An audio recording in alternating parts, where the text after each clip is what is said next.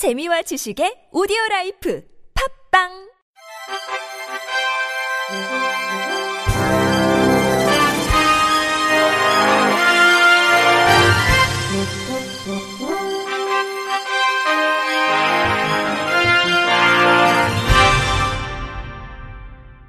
청취자 여러분 안녕하십니까? 11월 8일 수요일 KBRC 뉴스입니다. 자수한 시각장애인을 수갑을 채워 이송한 행위는 신체의 자유 침해라는 국가인권위원회 판단이 나왔습니다. 인권위는 시각장애인 1급인 정모 씨가 제기한 진정을 받아들여 서울의 한 경찰서 서장과 경찰서 직원들에게 장애인 인권교육을 하라고 권고했다고 7일 밝혔습니다. 인권위 조사에 따르면 정 씨는 벌금 90만 원을 미납해 수배 중이던 지난해 9월 경찰에 연락해 자수 의사를 밝혔습니다. 경찰은 정 씨를 유치장에 인치했다가 수갑을 채워 신병을 검찰에 넘겼고 검찰은 다시 정 씨에게 수갑을 채워 구치소로 이송했습니다. 정 씨는 시각장애인에게 수갑을 채우는 것은 부당하다고 항의했으나 경찰은 받아들이지 않았습니다. 인권위는 도주 우려가 없는 시각장애인에게 수갑을 채우는 것은 헌법과 경찰관 직무 집행법, 경찰청 훈령인 피의자 유치 및 호송 규칙을 위반한 것이라고 지적했습니다. 인권위는 검찰총장에게도 대검찰청 예규인 체포, 호송 등 장비 사용에 관한 지침을 보완해 도주 우려가 없는 장애인에게 수갑 등을 채우지 않도록 명시하라고 권고했습니다. 국민의당 강성회의 전남도의회 의원이 분석한 전남도 15개 출연 출자 기관의 장애인 고용 현황 자료에 따르면 법적 비율로 정해진 장애인 의무 고용을 지킨 기관이 전혀 없는 것으로 파악됐습니다.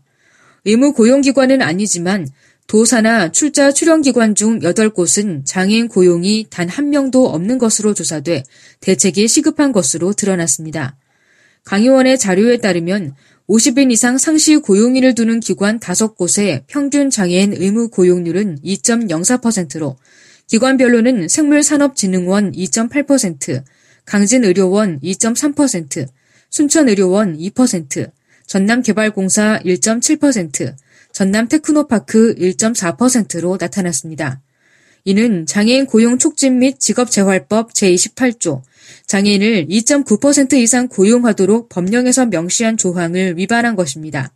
강성휘 의원은 최근 타 시도 사례에서는 장애인 고용 확대의 하나로 직원들을 위한 안마사를 고용하는 사례도 있다면서 장애인에게 근로는 생존과 직결된 권리이므로 전남도와 출자 출연 기관에서부터 장애인 고용에 앞장서야 할 것이라고 밝혔습니다. 경북 경산시와 420 장애인 차별 철폐 경산 공동 투쟁단 사이에서 책방 앞 장애인 경사로 철거를 두고 일어난 8개월 동안의 갈등이 장애인 접근성 보장으로 해소됐습니다.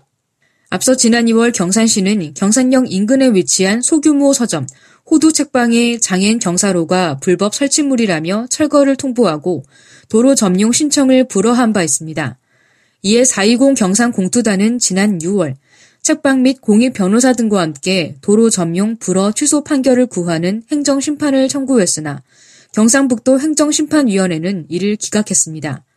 이에 책방을 이용하는 장애인 당사자들은 경산시청 및 경산역 앞 1인 시위를 진행하며 경산시 행정이 장애인 접근권을 침해하고 있음을 부단히 알려왔습니다. 결국 8개월간의 투쟁 끝에 경산시는 지난달 13일 420 경산공투단과 경산시 장애인 편의시설 접근성 보장을 위한 정책 방향에 합의했습니다. 합의 내용에 따르면 장애인 등 교통약자 접근성을 보장하기 위해 장애인 당사자의 의견을 최대한 반영해 편의시설과 도로 및 인도 정비 정책을 추진하고 향후 인도 정비 공사 시 인도 노면과 건물 높이 단차를 완화함으로써 장애인 등 교통약자의 접근성이 보장되도록 공사를 시행하겠다고 합의했습니다. 이후 같은 달 19일 호두 책방 인도 정비 공사 진행 및 단차를 제거하며 장애인 접근권 보장이 해결된 상태입니다. 이에 420 경산 공투단은 어제 성명을 통해 뒤늦게나마 경산시가 장애인 접근성 보장을 약속한 것을 환영한다며 특히 이번 사건의 결과가 단순히 책방만의 문제가 아니라 향후 경산시 내 도로 및 인도 정비 정책 추진 과정에서 장애인 등 교통약자의 접근성을 보장하겠다는 합의를 도출한 점은 그 의미가 크다고 평했습니다. 이어 정책으로 실현되지 않는 협의는 공허한 문구에 불과하다며 이에 우리는 경산시가 장애인 접근권 보장을 위한 정책 추진 약속을 적극적으로 이행해 나갈 것을 촉구한다며 특별 교통수단 24시간 운행 약속 미이행 등 여전히 해결되지 않고 있는 장애인 이동권 과제에 대해서도 함께 이행해 나가길 바란다고 강조했습니다. 서울 금천구는 국립중앙도서관이 실시한 제10회 도서관 장애인 서비스 우수 사례 공모에서 금천 구립 독산도서관이 우수기관으로 선정됐다고 7일 밝혔습니다. 공모는 장애인 서비스를 운영하는 전국 공공도서관을 대상으로 우수 운영 사례를 발굴하고 확산하려는 취지로 해마다 시행되고 있습니다.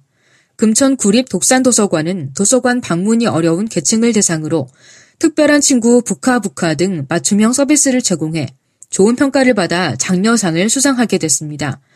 이 밖에도 장애인을 위한 진로 체험, 비장애인 대상 장애 인식 교육, 점자 도서 및 큰 활자 도서 확충, 도서관 내 장애 시설 설치 및 점검, 단체 대출 서비스 등을 실시하고 있습니다. 이번 공모에서 금천 구립 독산 도서관을 비롯해 우수 기관으로 선정된 도서관은 6곳으로 최우 수상은 인천광역시 영종 도서관이 차지했으며 김해 도서관, 원주 교육문화관은 우수상, 3호도서관, 인천광역시 수봉 도서관은 장려상을 받았습니다. 금천구립 독산도서관 관계자는 앞으로도 독서 문화 소외 계층을 위해 다양한 도서관 사업을 지속적으로 운영해 나갈 계획이라고 전했습니다.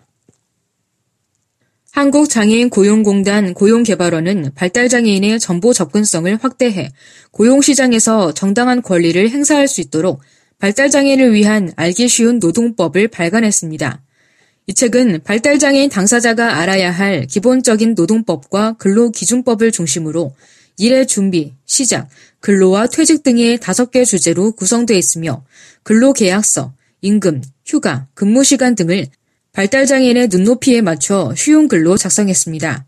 책의 내용은 서울 인천 발달장애인 훈련센터 훈련생과 나사렛 대학교 재학생들이 감수했으며 사파는 제9회 국제장애인 기능올림픽대회 회화 직종에 출전한 선수가 그렸고 디자인과 인쇄는 쉬운 글로 느린 학습자를 위한 콘텐츠를 만드는 피치 마켓에서 담당했습니다.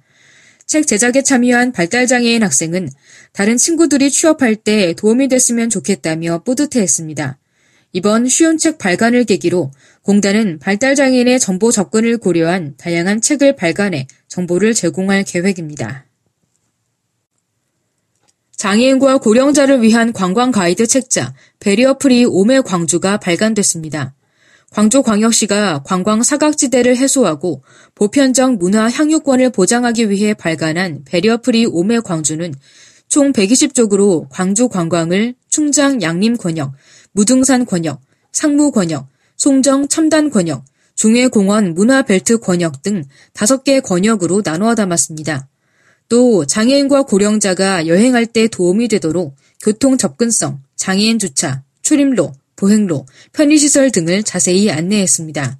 김용승 광주시 관광진흥과장은 베리어프리 오메 광주를 장애인 관련 단체에 배부할 계획이라며 관광 소외계층의 여행 활성화에 도움이 되기를 바란다고 말했습니다.